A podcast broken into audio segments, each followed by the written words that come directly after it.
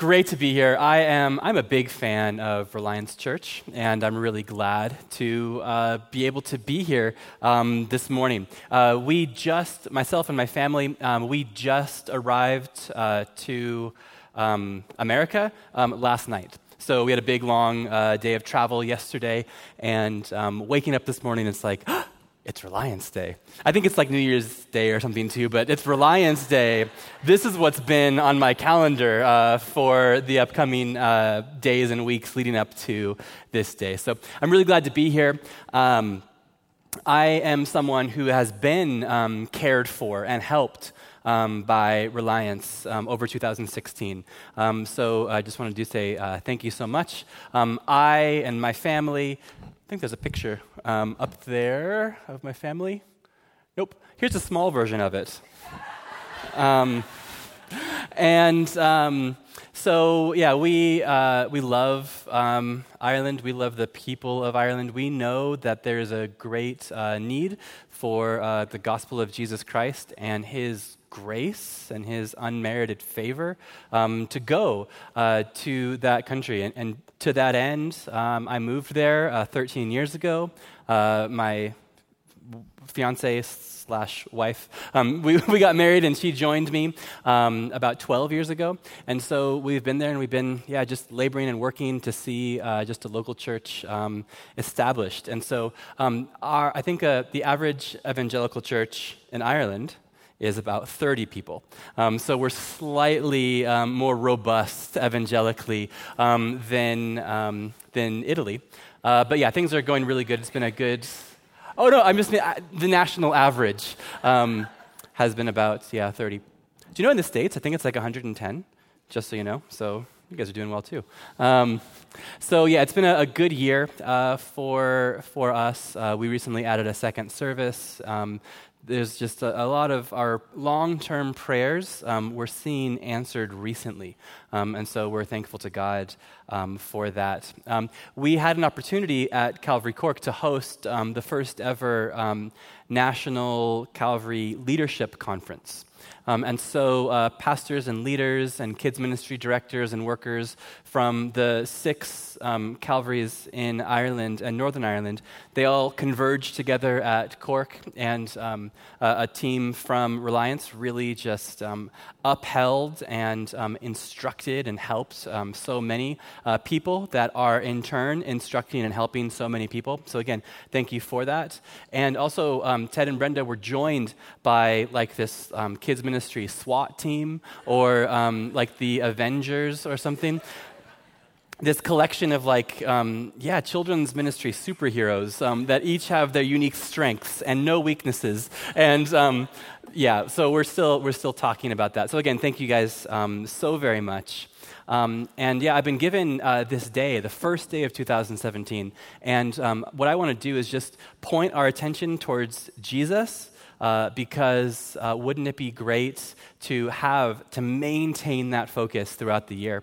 So we're going to start the year as we aim to continue, um, just by considering Jesus, um, by, by looking to his glory, and we know that that it's going to transform us as we behold um, His glory. It's a big task, right? But so for that reason, I'm going to pray and ask uh, God the Holy Spirit to help us to make much of God the Son. Lord, we are so in need um, in, in every ways. We might be materially well off or materially str- um, struggling, but Father, we do know that our greatest and our ultimate need is um, a touch uh, from, from Jesus. We need to be touched by him, and we need to have our hearts and our minds and our eyes opened to see more of who he is and, who he um, and all that he means. So, would you do that thing, Lord? I pray that, that we would do what we can do, Lord, that we would do the hard work of paying attention and reading along and thinking, Lord, and, and preaching and, and um, teaching. And, Lord, that you would do what only you could do, which is, Lord, um, just cause Christ to be beautiful to us um, in the midst of that. Would you change us on the spot, Lord, to, to worshipers who are, have eyes that are open to behold you for who you are? We pray this in your name. Amen. So, we're going to be looking at um, the Transfiguration, uh, which you can read about in Mark chapter 9. But before you go to Mark chapter 9, why don't you go to Mark chapter 8? Uh, because uh, the author, uh, Mark himself, has included certain things. Again, Mark is a, um, a short book, uh, Mark is incredibly selective about what he tells us about the story and the life and the ministry of Jesus. And uh, he also is intentional. Intention. I'm jet lagged, so um, he is intentional. Uh, of all the words to mispronounce, you know, like the one that means that you think about what you say is the one that I could not say myself. So he is intentionable. Can we get a do over? Um, he tells certain stories on purpose. and in Mark chapter 8, he gives two vignettes or two pictures that I think um, really prepare the way for Mark chapter 9, where Jesus is seen uh, as, as fully glorious. And so the first one that we'll see is in Mark chapter 8, uh, verse 22 down to verse 26. It's one of those unusual uh, passages that you're like, what? Did I just read that right? Um, let me read, yeah, most of that. So, starting halfway through verse 22, some people brought to him a blind man and begged him to touch him. And he took the blind man by the hand and led him out of the village. And when he had spit on his eyes and laid his hands on them, he asked him, Do you see anything?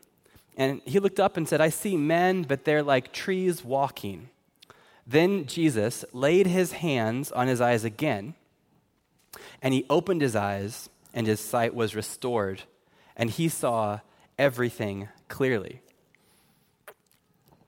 I would propose that the most surprising part of that paragraph, that story, is not the part when Jesus spits in some guy's face.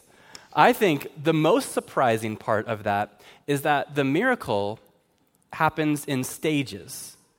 Um, that this, of as far as I know, of all the miracles that we have recorded to Jesus, this is the only one that was not instantaneous, but that there seemed to be a process of, of greater clarity and power that comes. Um, so it's an interesting thought as we consider that. And so, why? Why, why is that? Was it that Jesus needed to muster up more faith? Um, that he needed to flex his muscles and have some more power um, for the second time? I think a, a robust Christology or a proper understanding of who Jesus is would cause us to dismiss that no, of course he doesn't need to work up more faith. No, of course, of course he doesn't need to, to, to flex his muscles and, and gain some more power. Um, I think that Jesus, everything that Jesus does is intentional. Uh, he did this in stages on purpose. And Mark records it on purpose. I think that this is showing us a, a small picture of what's going to be happening uh, over the course of chapter 8 and chapter 9, giving sight, and then later giving clearer sight and greater clarity. On a side note, I also just love verse 23. This is just a total bonus. Don't you just love the tenderness? He took the blind man by the hand and led him out of the village. I just, I just love it. That's just a thought. Happy New Year. There's a whole other sermon there, but I, but I love that. I do, I do just love. I, I noticed that this morning as I was reviewing it and just thinking, Jesus is great, isn't he? So he takes him by the hand and he leads them away to, to bless him. But anyway, so that's, that's the first thing that there is um, a, a miracle, but a miracle that takes place in stages. There's sight that's given, but the clarity doesn't come until later on. Okay? So, with that in our mind, that's the first event. And then the second event takes place, you know, right afterwards. Uh, Mark uh, links these two things together because in Mark chapter 8, afterwards, they go to Caesarea Philippi, verse 27, and then he asks, you know, who do people say that I am? And the answer is given, you know, well, Jesus, there's so many varying options out there. Some people say that you're this or that you're that. And then Jesus asks that important follow up question and says, but, but who do you say that I am? And Matthew's gospel gives us the expanded answer, where um, he said, Peter says, you know, where you are the Christ, you are the Son of the living God. And, Jesus answers, you know, blessed are you, uh, Simon, son of Jonah, for flesh and blood has not revealed this to you, but my Father who is in heaven. So, in essence, when the question is, oh, who's Jesus? A lot of people think, well, I see him this way or I see him as that. But when the question comes of, who do you say that I am? Uh, Peter says, well, you're the Son of God. You know, you are the promised one. Uh, you're the one that all the prophets have been foretelling and writing. And, and Jesus says, bingo. And, and then he goes on to say, but you know what, Peter? You didn't come up with that. It's a miracle that you know that because the Father has revealed that to you. The Father has allowed you to see. So, theologically, that's called the doctrine of illumination. When God opens our eyes, for the work of the Holy Spirit is opening our eyes to see Jesus for who he is. And, and Jesus points it out when he sees it. God's at work right now because you see, you know who I am. God let you see. And then, after people kind of can see that he is the, the culmination of all the promises of the Old Testament, then he says, And you know what? I'm going to Jerusalem. And there I'm going to be betrayed into the hands of sinners. Then I'll be handed over and I'll, I'll die, and three days later I will rise again. You see, that's the following that takes place in verse 31 and following. Uh, Peter, who had been given divine sight, shows that his vision is not that clear because he tells Jesus, Nope. He pulls him aside and he rebukes Jesus and says, No, no, no, that's not, that's not how I see it. You're not going to go to Jerusalem and, and suffer. That's not how I read the Old Testament. Uh, you're going to come in power and glory. Um, you're not going to go suffer, be betrayed, and die in Jerusalem. So, I mean, it seems like Peter sees, but maybe he sees like trees walking uh, at the moment. His, his sight needs to be clearer. So, what takes place over the next few verses, maybe it's kind of a reenactment of that verse that I pointed out at the beginning. Jesus takes him by the hand, brings him outside of the village, and then allows him to see clearer. He doesn't just bring Peter, of course, he brings James and John, who always tend to tag along. Um, and so, but they go, I guess, from the crowd, from even the, the larger group, the cadre of um, disciples, and it's just Jesus and the three others, and they go on um, a hike. So it doesn't take place immediately, though, it takes place six days later. Uh, Mark, in, in verse 2 of chapter 9, Mark doesn't usually give us time stamps um, he tends to use words like immediately or suddenly or then. Um, and so it, it is perhaps unusual that he gives us a, a timestamp at all. Um, probably because he wants to say, okay, listen, time passed, but these are connected, they are joined together.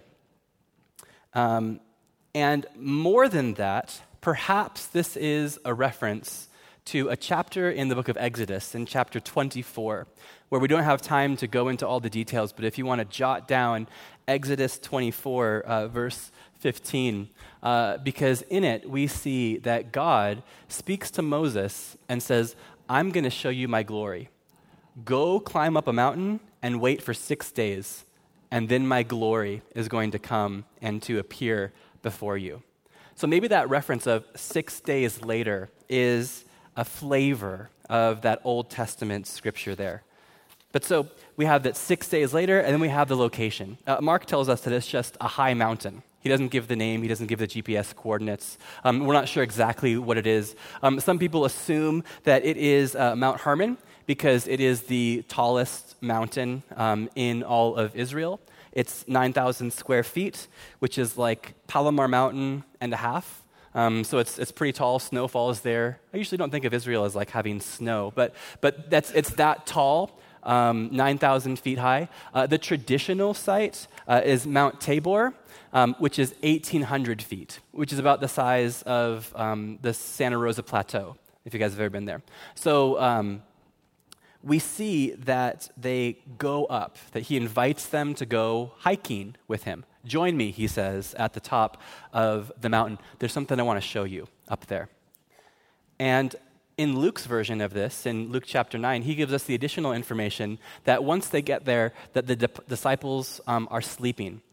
Um, and so before we just kind of roll our eyes and say, oh, those disciples always falling asleep, you know, they, they possibly just hiked up, uh, you know, uh, Palomar Mountain and a half. Um, so maybe they're a bit tired. Maybe they're a bit tired. But it, it says that they're sleeping, and it also says that Jesus is praying. So the events that we're going to be reading, it, it begins with Jesus in prayer and the disciples in sleep. Kind of a, a glimpse of a future time when Jesus will be praying and the disciples will be sleeping. Uh, not at the hill, but in the garden of Gethsemane. Uh, but so we read in verse, th- verse 2, halfway through verse 2, that as he's there, as he's praying, that it says that he was transfigured uh, before them. And his clothes became radiant, intensely white, as no one on earth could bleach them. So he is transfigured. Uh, that word has um, we don't really use that word at all unless we're talking about this event. You know, it's a very specific uh, kind of, of word. And just to, to, maybe point out the obvious, uh, you know, transfiguration, the word trans means change, you know, like yesterday I took a transatlantic flight. I was on one side of the Atlantic and then I transferred over uh, to the other, so I changed. And figure means figure. Um, and so there was a change in the figure and the appearance. If you're interested, the, the Greek word for this is uh, metamorpho. Um, so, of course, we get the word metamorphosis um, from.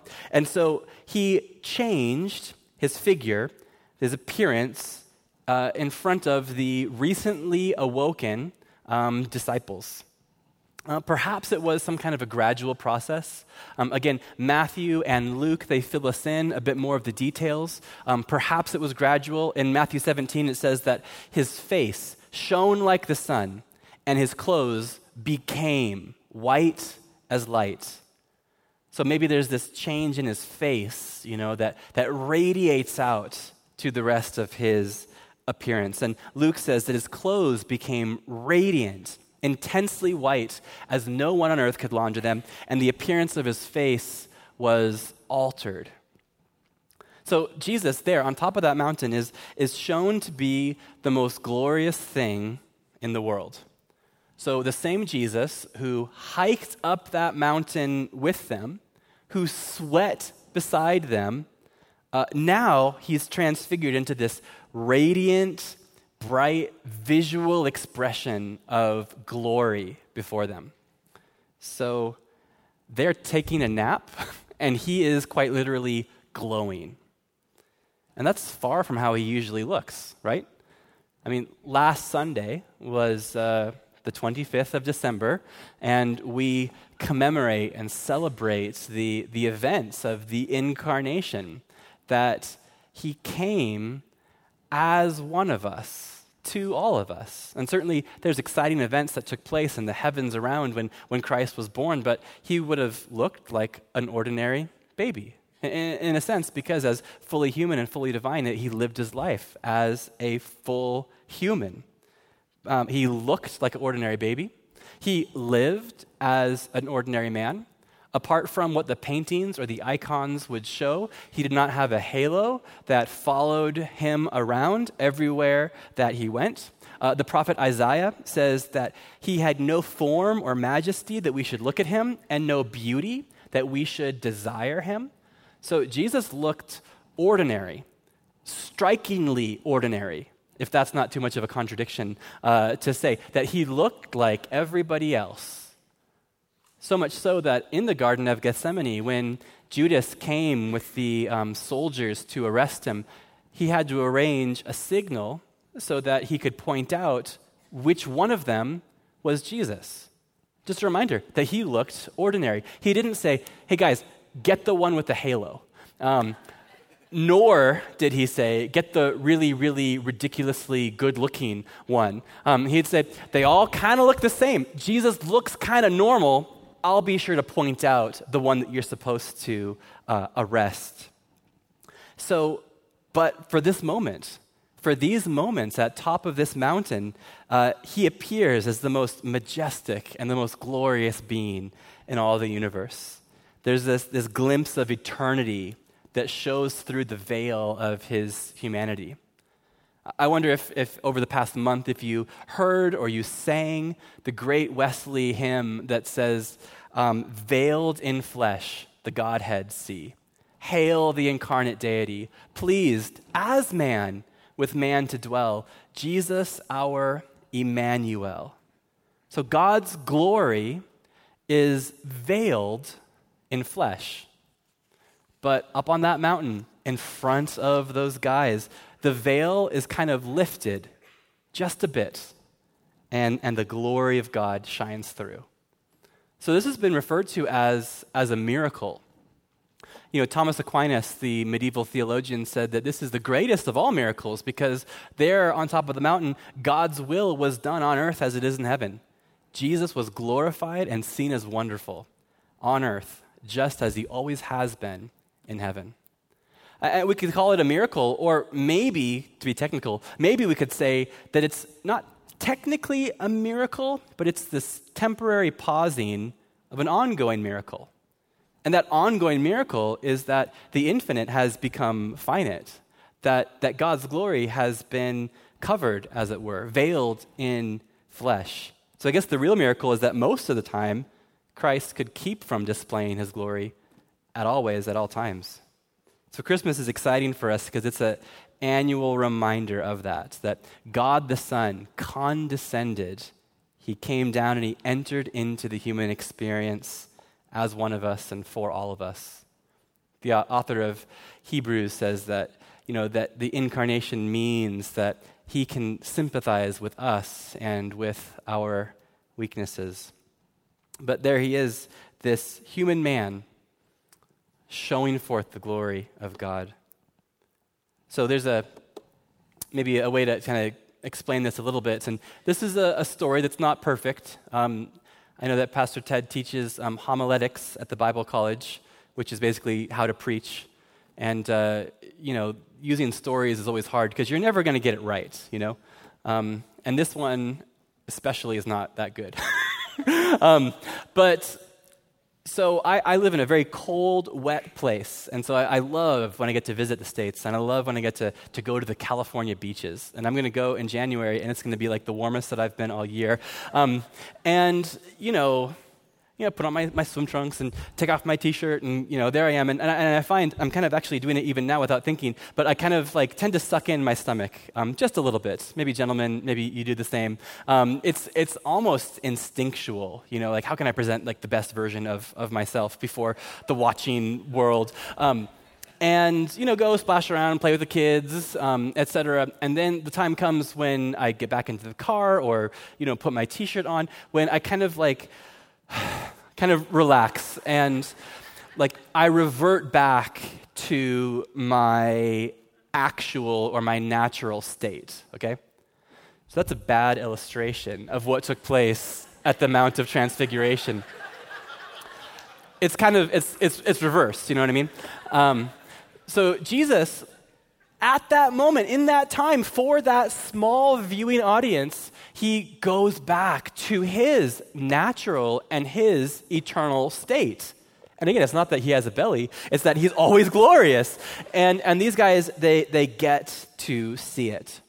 Now remember, connecting it back to all that Mark 8's been showing us, you know, gradually being touched by Jesus and being able to see clearly. They had this, this clear view of who he really is. Because in John 17, 5, Jesus, he prays to the Father and he says, Glorify me in your own presence with the glory that I had with you before the world existed.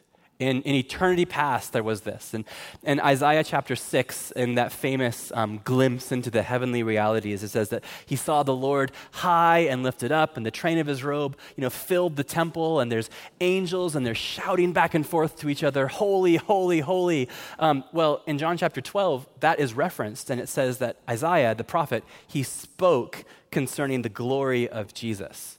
So that, that is the eternal reality. And then again, at, the transfiguration, if I might say it, like that glory kind of, kind of leaked out, you know, or it was intentionally shown. And I love the song that we sang uh, at the beginning. You know, it had that, that line, Oh, what a foretaste of glory divine. Uh, now, now, that the transfiguration reminds us of the previous glory that he had, but it also is showing us the present and the always glory um, of the Lord Jesus. I mean, you guys are studying Revelation, right? Like, you get this, yeah? Um, but then, more than that, also, Christian, it is a foretaste of, of our glory. John, who was there, he writes in the epistle uh, that bears his name in 1 John, he says, Beloved, we're God's children now, and what we will be has not yet appeared. But we know that when we see him, we shall be like him because we shall see him for how he is. There's a whole other sermon and thought out there of the doctrine of glorification, of what that means for the believer. Romans 8 talks about that there's a, a great future for the believer. So the appearance of Jesus changes. But it's not just that, is it, right? There's the appearance of two additional men up there. So if there was, if, as they climbed up to the top, you know, maybe they saw one of those signs that we see, you know, now entering you know, Temecula, population, whatever. Um, maybe as they went up there, there's a sign that, you know, now reaching the top of Mount Tabor, population four, you know, Peter, James, John, and Jesus. Well, then all of a sudden, population six, because there's two new guys that just show up. Let, us look at verse four to, to see that. And, and then there appeared to them Elijah with Moses, and they were talking with Jesus. So there's these like two Old Testament characters, historical people, men, they just appear and they stand with Jesus and they're talking with him. And, and I mean, I just I have questions, you know, like why why these two? Why why Moses? Why why Elijah? Why them and not other people? Why not Adam or Zechariah? You know, why not, um, uh, why not Jonah and David? Why not Noah and Samuel? Why, why these two? Of all the potential people that could have shown up, why, why did God choose for these people to appear next to his glorified son? I think these two men, I think their, their lives had some interesting parallels with the life of Jesus uh, that maybe we're supposed to notice. Um, both of them experienced persecution and suffering because of their obedience to God.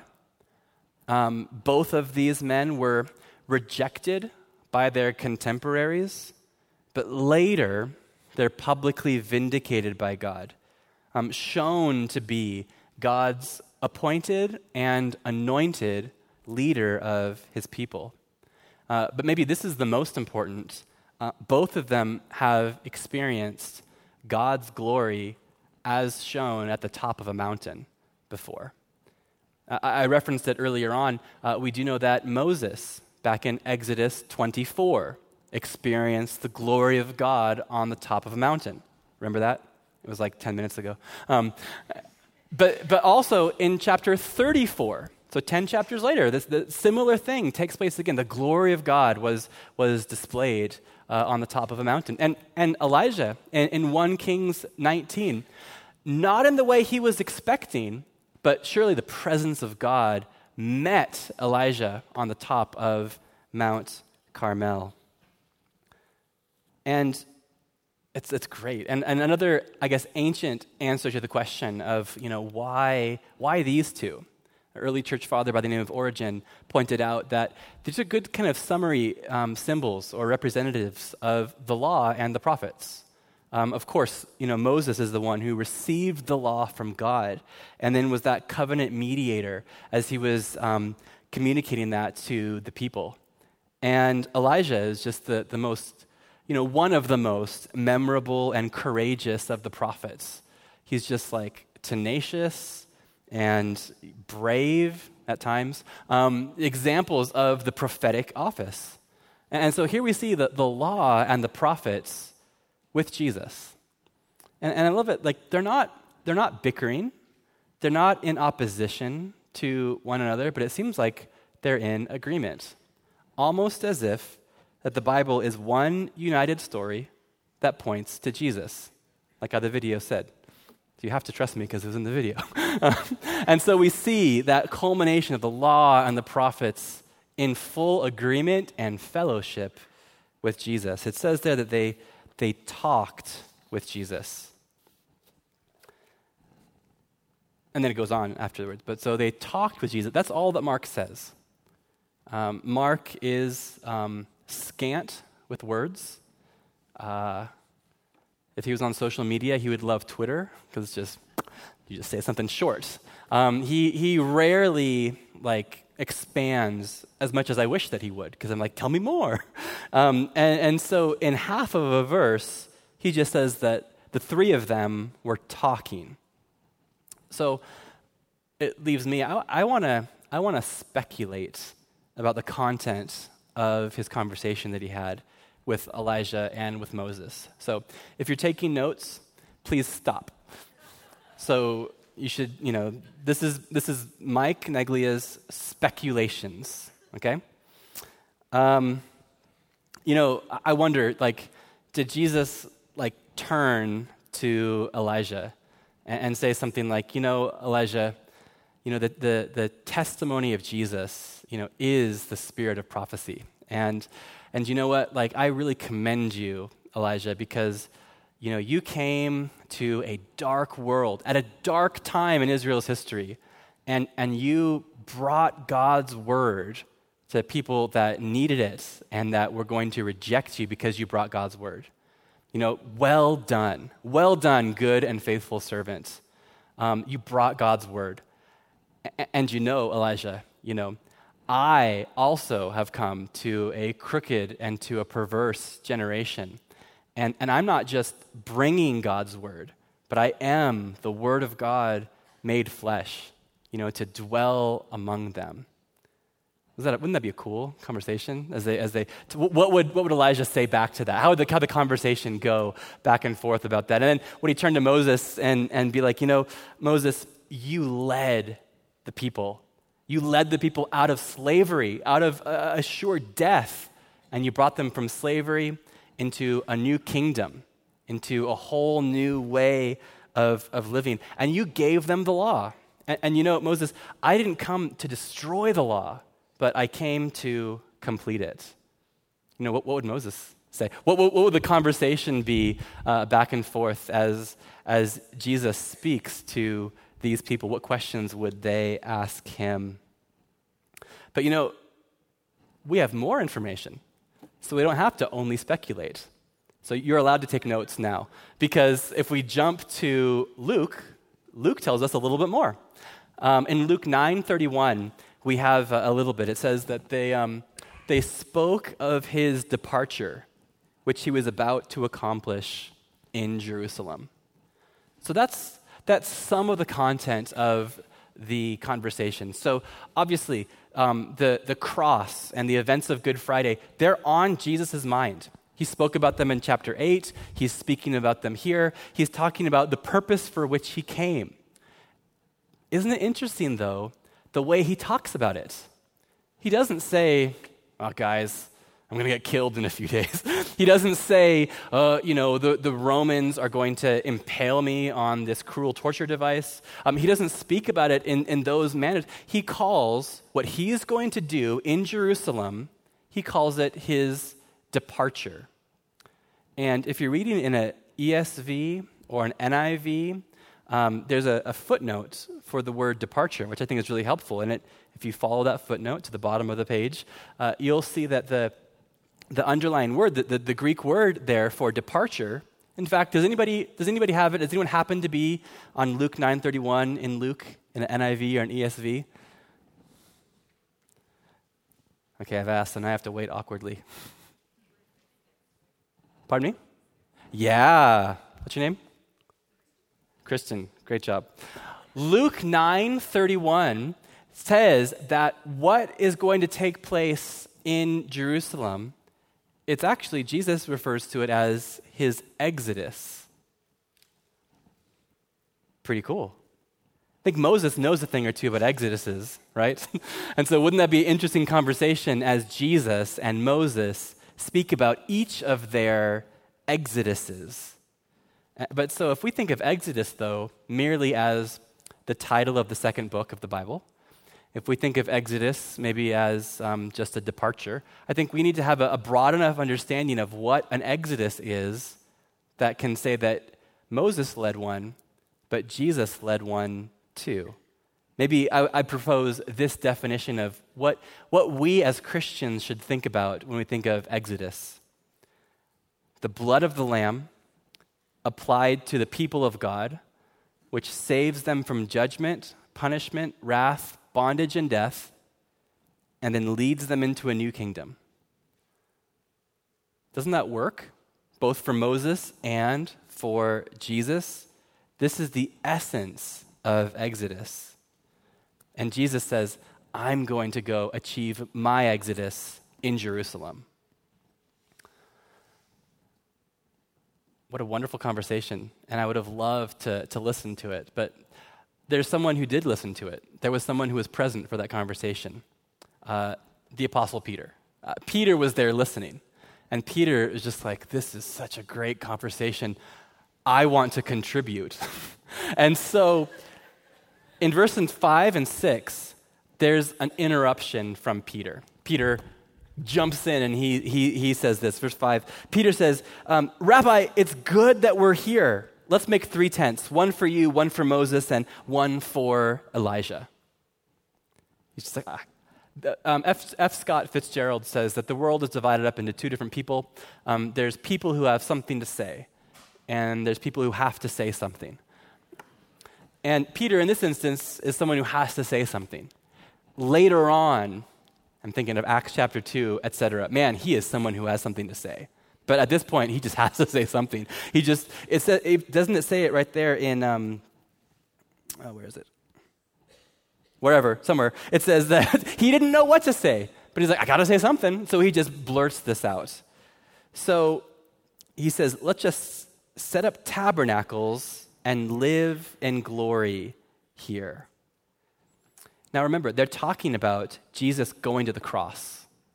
And Peter says, uh, Nope, let's stay up here instead. Let's stay here in glory.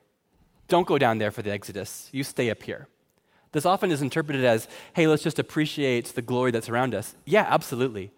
But also, I think Peter is saying the same thing that he said last chapter I rebuke you. Don't go to the cross. Stay up here where it's safe. Don't go down to the Exodus. He believes at this point in a bloodless, crossless religion, full of glory. So he says, Avoid the cross, Jesus. And last time, in chapter 8, verse 32, he tells Jesus to avoid the cross, and Jesus rebukes him sharply. The most famous rebuke in all the Bible, isn't it? Get behind me, Satan. But here, we see that not God the Son, but God the Father rebukes Peter for interrupting. So the last thought is the interruption from God. So verse 7 says, And a cloud overshadowed them, and a voice came out of the cloud and said, This is my beloved Son, listen to him. And suddenly looking around, they no longer saw anyone with them but Jesus only. This is my beloved Son. Listen to him. You know, as Peter says, let's stay up here and build the tabernacles, he, he says, let's stay up here and build three tabernacles or three tents. Um, perhaps he's thinking of, you know, wow, I, I'm seeing the heroes of the faith that I've grown up hearing stories about Elijah, Moses, wow, and they're here with Jesus. And he says, let's build three tabernacles, which maybe he is saying, Jesus, you're, you're greater than I thought. You're like, you're like equal with Moses. You're equal with Elijah. He's being very fair and egalitarian. Each of you deserve your own shrine, he says. Thinking, man, Jesus is better than I thought. He's about as good as Moses. Wow. But isn't it good news that when, when God the Father interrupts, he is saying, you know what? He's, he's not the same. This is my beloved son. So listen to him. The author of Hebrews in chapter 3 says that Moses was faithful in all of God's house as a servant, but Christ is faithful as a son. Jesus is counted worthy of more glory than Moses, so much so that the builder of a house has more glory than the house itself. So the Father is saying, This is my beloved Son.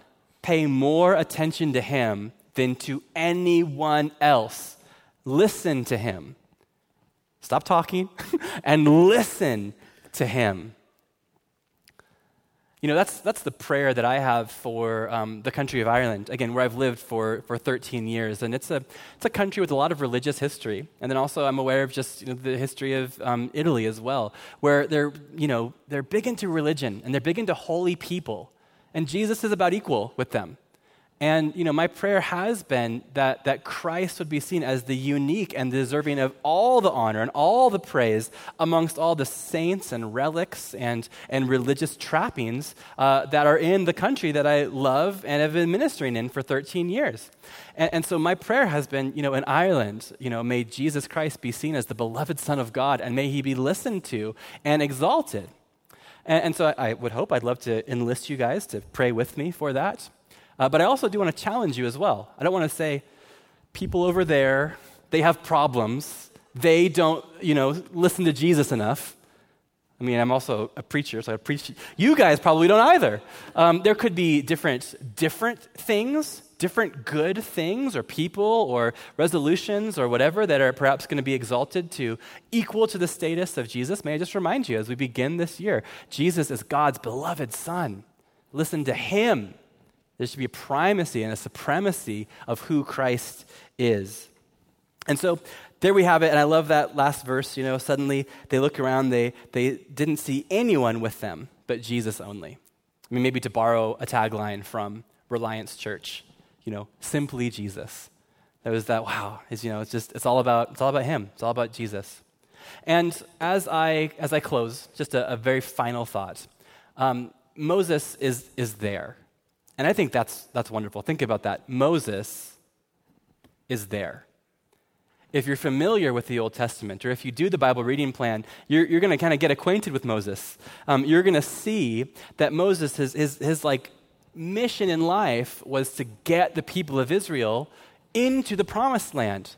But in this just tragedy, due to his sin in Numbers chapter 21, he misrepresented God, and as a consequence of his sin, he was barred from entrance into the promised land.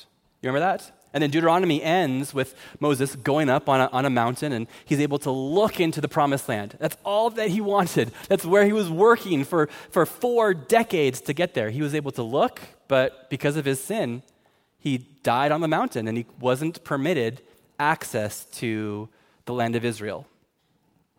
But guys, Moses is there whether it's Mount Tabor or Mount Hermon, he's there. His feet are on the, the land of Israel that he wanted to go to so much, the promised land. Maybe it just reminds us of a, of a spiritual principle, you know, that, that sin has consequences. Sin has consequences. Sin will keep us from things. Sin will keep us from the promised presence of God. But, guys, I said this is important. Moses is there. Moses is there because of the exodus of Jesus. He's only there because of Jesus. The giver of the law himself, Moses, was unable to keep it. But Jesus came. And Jesus, he went to another mountain. And he wasn't between two holy men, but he was suspended between two thieves. And there, the weight of the law crushed Jesus. The sin of Moses, the sin of Mike, the sin of you was placed upon Jesus. And in his exodus, the Lamb of God shed his blood for the forgiveness of sins. So that failed leaders like Moses, like messed up, frightened, nervous people with ups and downs like Elijah, can have access to the presence and the promise of God. So may we begin 2017 as we aim to complete with a vision of Jesus as who he really truly is.